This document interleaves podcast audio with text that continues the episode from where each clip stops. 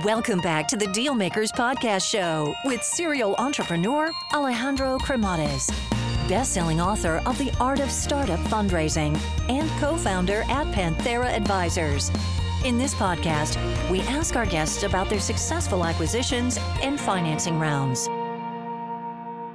Hey guys, so today's episode is brought to you by Zencastr. And I remember back in the day where I was looking at putting together Zencastr, I was looking for a solution that would really help me in putting things together. And essentially, this is what allowed me to bring deal makers to life. I mean, basically, Zencastr, what it is, is an all in one solution where you just send the link to the person that you're looking to interview. Essentially, they would plug in their computer with their video, with the audio, and then basically you are good to go. You would just piece everything together, give it to your audio engineer, or even edit it yourself, and you are off to the races. Now, if you're looking at getting into podcasting, you should definitely check Zencastr out.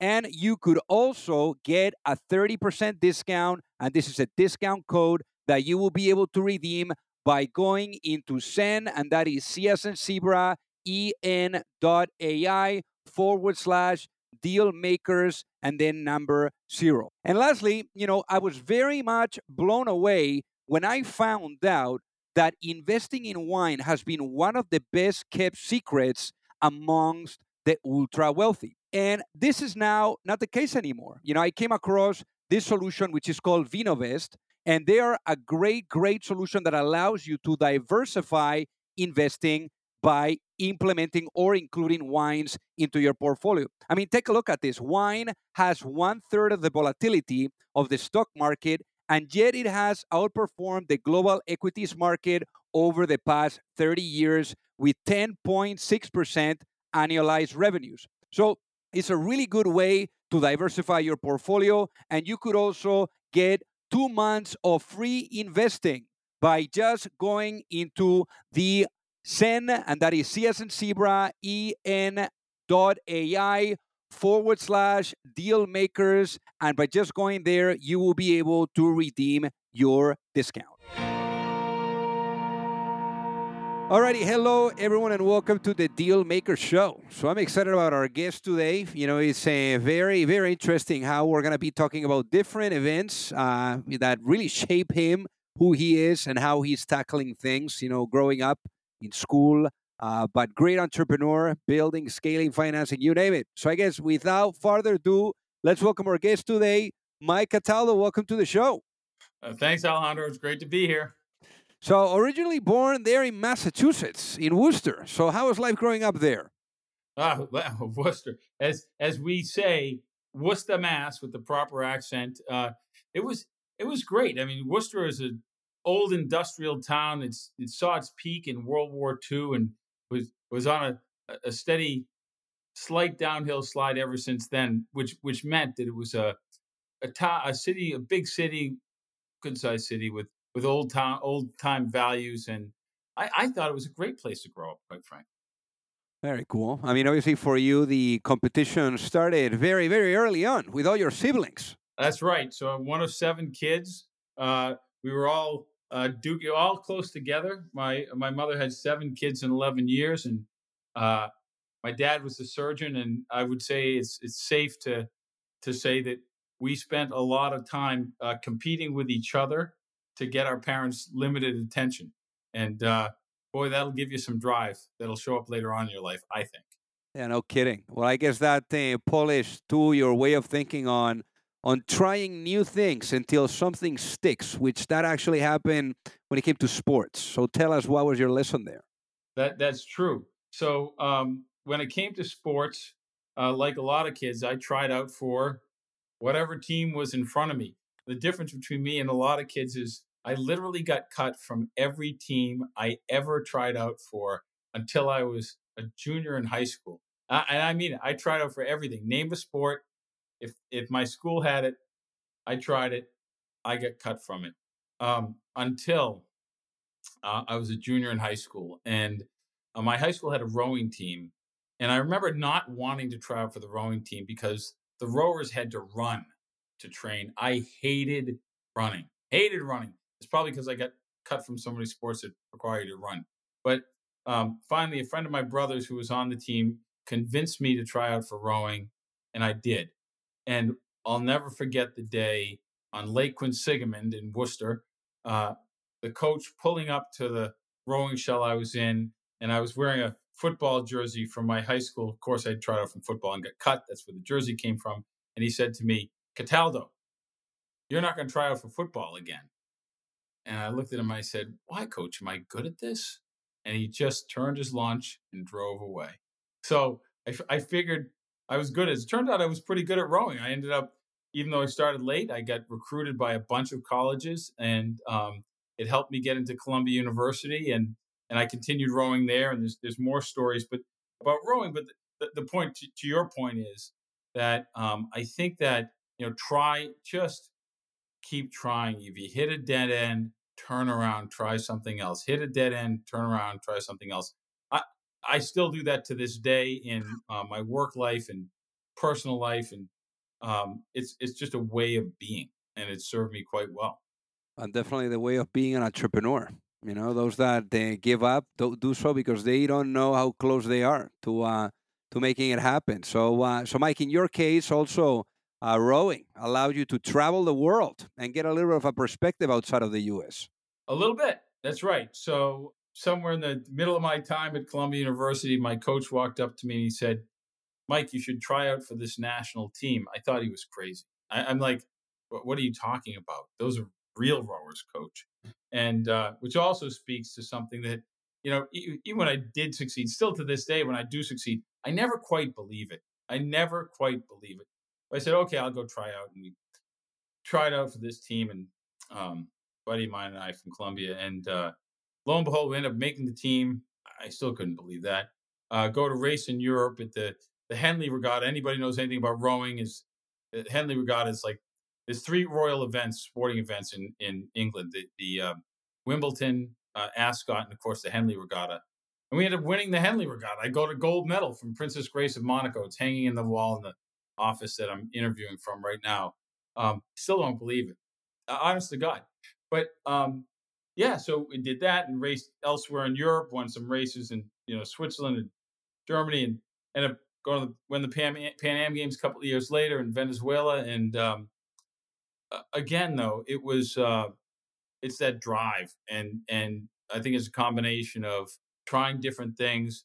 Uh, I, I remember in rowing specifically, I was very good at listening to the coach. So I'd listen to whatever he said, and and in fact, uh, what I would do is they have these indoor rowing tanks. We this one year we trained at Harvard, uh, and they had these great indoor tanks, and we get a break in the day between workouts, and I would go into the tanks and row by myself watching the videos that they showed us of how to do it right. Then I'd go into the tanks and I could see myself in the mirror and I'd practice and practice and practice and practice till it looked in the mirror uh, like it looked in the video. And I think that was instrumental in me making that team to tell you the truth. So there's a combination of perseverance and just plain, you know, doing your homework, understanding how things work. How does that stroke really work?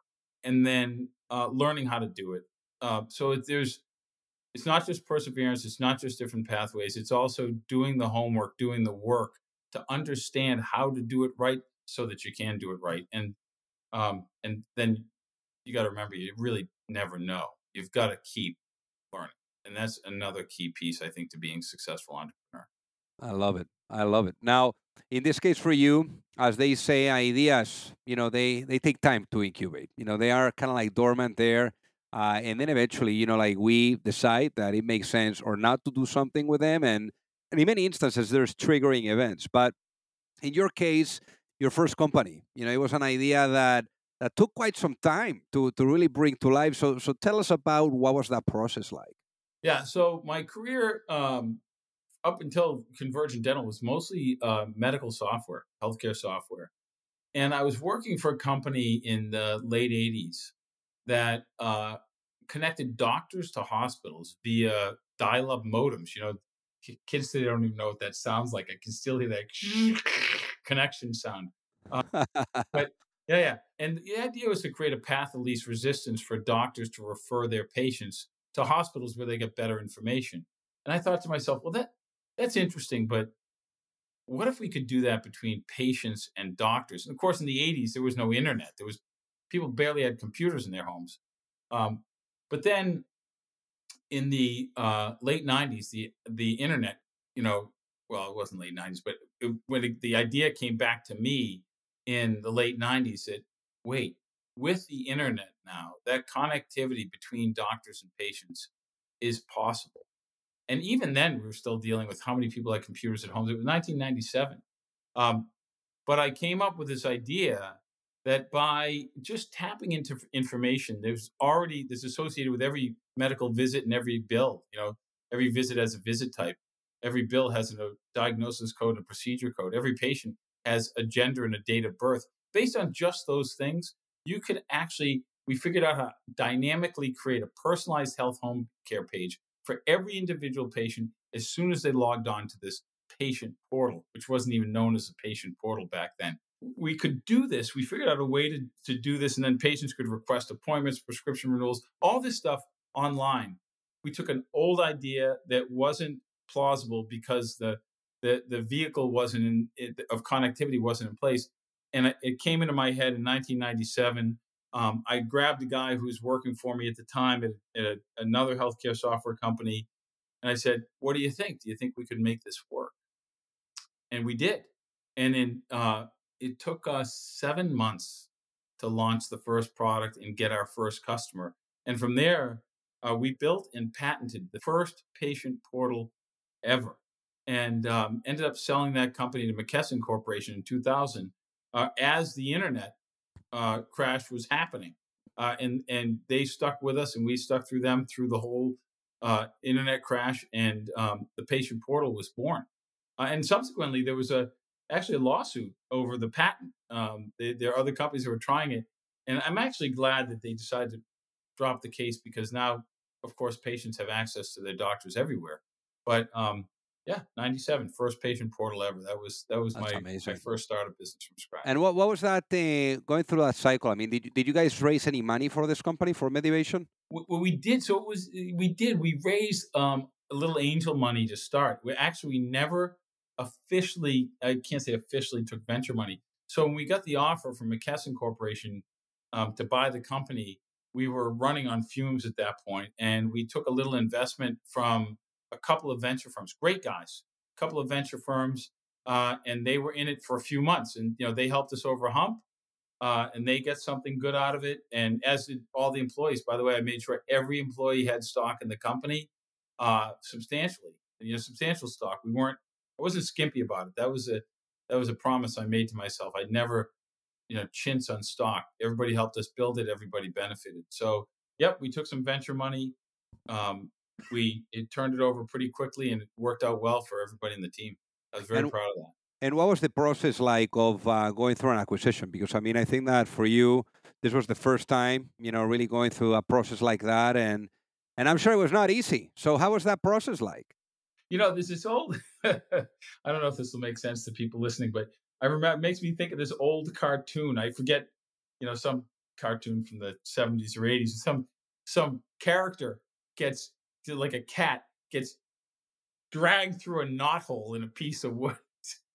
so it felt like getting drugged through a knothole. That well, that's what it feels like. You've got it was. I mean, you've got this gigantic corporation. I had a total of thirty people in my company. It was non-stop due diligence, just a million questions, going through spreadsheets, asking questions, looking at financials.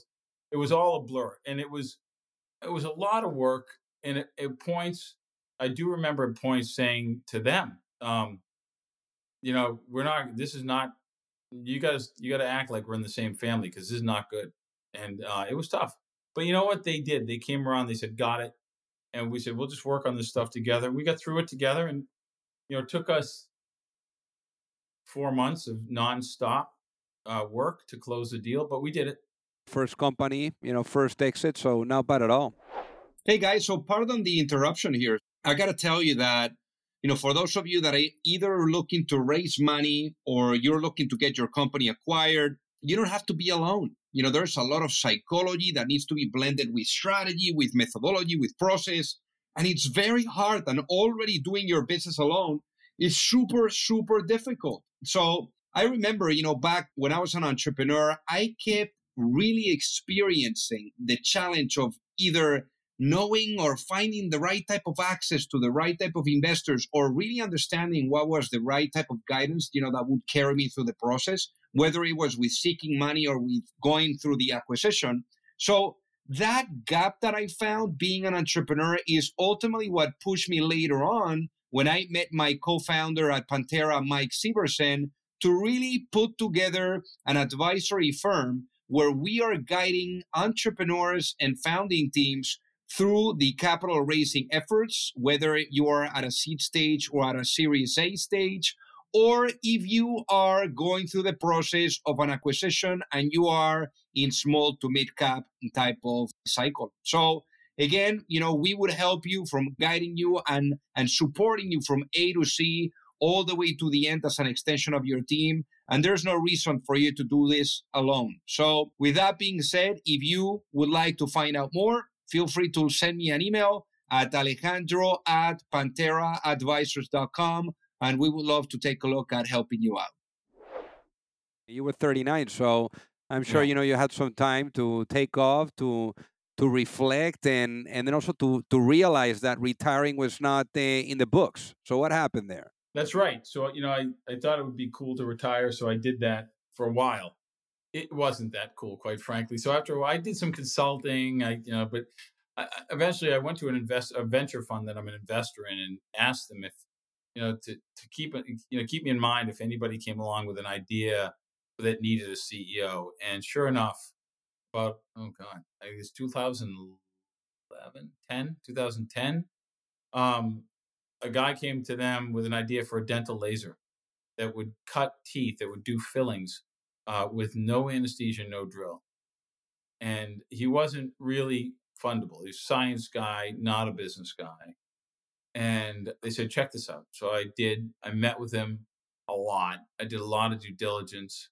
Uh, you know, there's a lot of science behind it that said this wavelength of light, this laser, could either be used to treat cavities without a drill, or could actually prevent cavities by uh, altering the the uh, literally the molecular structure of enamel, making it making it harder, taking a weak link out of the chain and allowing to absorb more fluoride, resist cavities better. And we picked um, treat cavities because when people think of, you know, when you think about comes to mind when it's going to the dentist, people don't think about the fluoride treatment they got and how that went. They think about fillings, they think about drills, they think about needles, they think about pain. And dentists really don't even hurt people, but they do give them shots and they do use loud loud drills. And um, it occurred to us that that was the first problem to solve. And so uh, we funded the company in 2011, and that was venture and angel money. And 18 months later, uh, we had our first product, and we had our FDA approval. We had the product in the market. It's pretty amazing. So then, in this case, how do you guys go about capitalizing the business? Well, you know, we, we just completed our Series C round, um, which with the first two rounds really were primarily individuals. The venture fund that introduced me to the co-founder, they were the only venture fund in until Series C. We just did Series C with our first um, new venture fund. Other than that, it was just very, you know, wealthy family offices, which were kind of like venture funds, but not. Venture funds are different. So, yeah, we've raised about $80 million so far. The vast majority has been from individuals. Very nice. And uh, right now, how many how many people do you guys have on the team? Uh, just about hundred. And when it comes down to having the right type of um, individuals to hiring and retaining, how do you guys go about that? You know, that is a bigger question uh, than you think, and I'm really glad you asked it.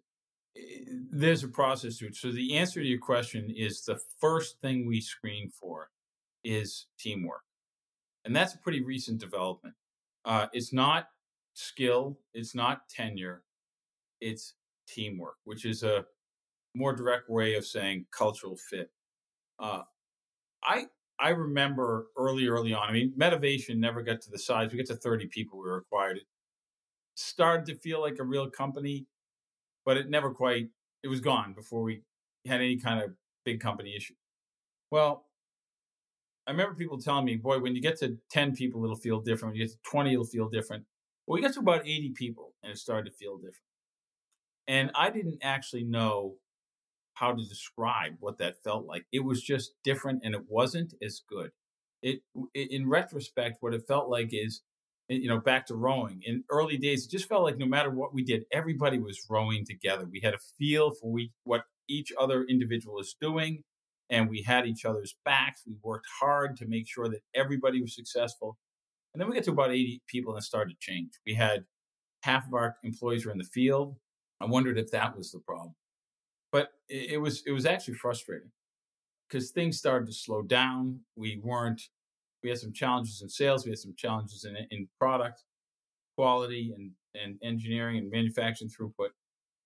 One day, and you know, working with a, an outside company, actually by the name of Nova um, Consulting. These guys are great. Uh, a guy named Steve Autry the heads up the firm. He's my executive coach, and he's a, a, a leadership guru, thought leader. He and I started to tackle this problem together, and we started to define what teamwork really is. And I developed a, a document called the Tenets, T E N E T S, Tenets of Teamwork.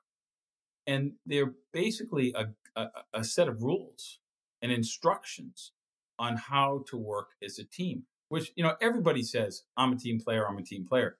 But we know that not everybody's a team player. So it's one of those things that everybody says they are, but nobody admits they're not. So right. how, how, do you line up around that? And the tenets are a, fa- a fancy way of saying you prioritize the team over the individual. It doesn't mean we don't pursue our individual goals. We don't. Pers- we we do pursue our individual goals. We try to be as great as we can be as in, individuals. But at the end of the day, that's to help the overall team win. Uh, we had some people in the company who had that backwards. And it's hard to imagine. It's like, wait, how can that be? I mean, we're all in the same company. You want to sell lasers, you want everybody to win. And it came to me, came very clear to me one day when I was interviewing a guy for a position in the company. He was talking about a company he used to work at, and he was a program manager, and he was he was working with a new uh, head of head of product development, engineering product development, and he told the story uh, how this guy said, um, "Yeah, we're doing great here. We've got this new product. We've been working on it for X amount of time. We're going to roll it out the door on time, on budget." He was very proud of that. On time, on budget.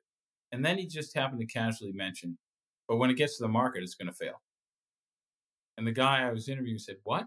It's going to fail. How do you know? He goes, Well, we're connected. We know what the customers say. We know what other people say. This thing's not going to work. When it gets to the market, on time, on budget, it's going to be a total market failure. So, well, did you talk to the marketing guys about that? He said, No. Well, did you talk to your boss about that? No. Well, why didn't you talk to those people? He said, Look, my job is to get the product out the door on time, on budget. That's how I get my bonus. If I talk to those guys, it's going to slow things down. I might not get my bonus. That's not my problem. Amazing, right? So he went and talked to the guy's boss. The guy's boss said, That's right. We don't want to talk to marketing about this, right? It'll affect our bonuses. They all think they're team players, but none of them were team players because real team players would say, the success of the product in the field is what the whole company benefits from. If I have to risk my individual paycheck to make that happen long term, that's what I'll do. And that's what the tenets of, te- of teamwork are about. We created that structure. We, they're, you know, they're pretty straightforward. Um, they are uh, control all you can and should. Everything you can do to be successful. Your pathways I talked about before, multiple pathways control all you can and should. And the sh- and should part is there's certain things you, you shouldn't do, like go do other people's jobs and stuff like that. But explore all pathways. Number two, have your teammates back at all costs. You have your teammates back, which includes the hardest thing, which is calling them out when you see them doing something wrong or think they're doing something wrong. You just ask them about it. Hey, teammate, it looks like this to me. Is this what's going on? And if if it is going on and they aren't willing to raise their hand and say, "Yeah, I'll fix it," then you have to escalate. You do run it up the flagpole. Hey, boss, this isn't going to work. And you go with your teammate and you can argue over it, but you have to do it. That's how you have your teammates back. Um, the, the next one uh, after, uh, and there's other aspects to have your teammates back, uh, but I think you get the point on that one. Um, the next one after that one is call out your own failures. You make a mistake, call it out before anybody else does. And why? Why all these things? because they build trust. Ultimately, it's about trust. If you don't prioritize the team over yourself, sooner or later, somebody won't trust you. The team falls apart. And the last one is celebrate your successes. Those are the four tenets. So that's our framework. And I'll tell you back to interviewing and hiring the right people. We actually run the people through this when they interview. I walk them through it as the CEO of the company. And I say, look, if this isn't who you are, if you aren't willing to have your teammates back, if you aren't willing to admit your failures, if you aren't willing to explore multiple pathways, don't take a job if we offer it because you'll lose it within six months. That's a guarantee. Don't take it. And I've had employees who worked at the company self select out once we published the tenets of teamwork. I've had prospective employees say, no, thank you, I'm not interested. And do you know what? What's interesting, Alejandro, is when people selected out, their teams went faster. They went faster without their boss or their teammate when those people aren't team players. You're better with less people on the team working together than you are with one person working against. So that's literally the biggest career lesson I've ever had. Almost 60 years old when I figured this out, it was the tenets of teamwork. And I learned it the hard way. I had a handful of people in the company who uh, were working against the team and they damn near killed us. And now they're out and we're flying. I know it's a long answer to your question, but it's a really important one. I'm very proud of it. It's everything from how we manage now to how we hire uh, and, and, and more. So now, now, now, let's say you know we're thinking about the future here, and imagine you go to sleep tonight and you wake up in a world where the vision and mission of Convergent Dental is fully realized. What does that world look like? When you say that, you mean we have a Solea in every dentist's office? What What is that incredible like like world where everything you know finally came to fruition and is fully crystallized that you guys had hoped for? So well, first of all, that'll take a long time, Alejandro, because one of the things about lasers and wavelengths of light is once you figure out how to use it for a particular thing, you can refine for years and years and years and years around that. So for me at Convergent Dental, we did solve the problem of anesthesia free, drill free fillings. Uh, we've also solved the problem of uh, scalpelless, bloodless, sutureless, uh, painless, anesthesia free gum surgeries we recently came up with a non-surgical cure for snoring. Uh, later this year, we'll roll out uh, that cavity prevention treatment I talked about earlier. We we will we will uh, wave, have a product of wave delivering a wave laser wavelength that prevents teeth from demineralizing, and demineral and, and, and that that is what prevents cavities. So, de- prevention of demineralization is the technical term. That'll be a thing. It'll come out this year. Uh, beyond that, there's applications for treating, uh, doing root canals with lasers, periodontal disease with lasers, potentially whitening, desensitizing teeth. So the vision realizes to create the platform and the standard of care, and then just keep adding value for our customers and their patients. So I think that will take me to the point where I just, you know, uh, if I'm innovating, it won't be at work anymore. I'll be Got retired. It. Now, now, eh, you know, looking back, and and it's been an incredible journey, you know, for you guys, and I'm sure that a lot of lessons learned, a lot of um, reflection, no, uh, and uh, and I guess you know the question here that comes up is, what would you say has been your biggest mistake, and what did you learn out of it? My biggest mistake? Yeah, uh, yeah. I alluded to that earlier. So never in my career until a few years ago did I hire anybody who worked against me and that's that's where the tenets teamwork were born. So I, I talked about how it started to feel different, and I had a few folks that I remember in the interview process. Now they had a lot of skills, they had a lot of positives, they had a lot of great experiences, but in the interview process, there was something that I felt I could teach them, and what it was was, uh, and like I could show them a better way, almost I could show them a better life. Um, come here We'll show you how to work as a team player. And it wasn't articulated as such. It was just this when they talked about their former environments, I could hear that we we could do it better for them. That was a huge mistake. You, you can't fix people. It just doesn't happen. I mean, maybe early in their careers and that sort of thing, but people tend to either be team players or not. And uh, my mistake was thinking I could take their great talent and teach them how to leverage as part of a larger team. It turned out that they just weren't interested. They were much more interested in managing more of the company. I mean, that's a dead giveaway. Somebody comes in a few months later, they say, look, if you give me this responsibility, I can do more. Or they say, another dead giveaway is they compare themselves to other people. Well, you know, so and so is doing such and such, and I'm doing this, so therefore I should get more. Whether it's money or responsibility, that's really bad. It's really bad. Because when you hear the way I said that, that's them talking about them. Now, if those, if people came to me and said, "Look, hey, teammate, here's what I'm observing as I look out there. I see a challenge for the company. I think I could help. Here's how I can help the larger team." It's a similar concept, but it's a whole different perspective. It's a team perspective.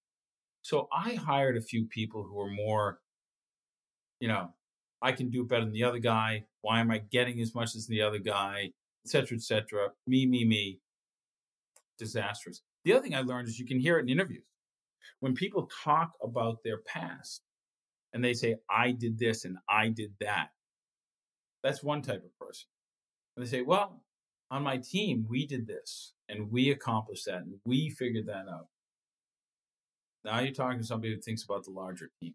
So the mistake was not not hearing those verbal cues uh, and letting people in the company that really were poisonous to the culture because they they hire people like them and and they wreck people who aren't like them because they break trust at the end of the day which then makes people who used to trust trust less.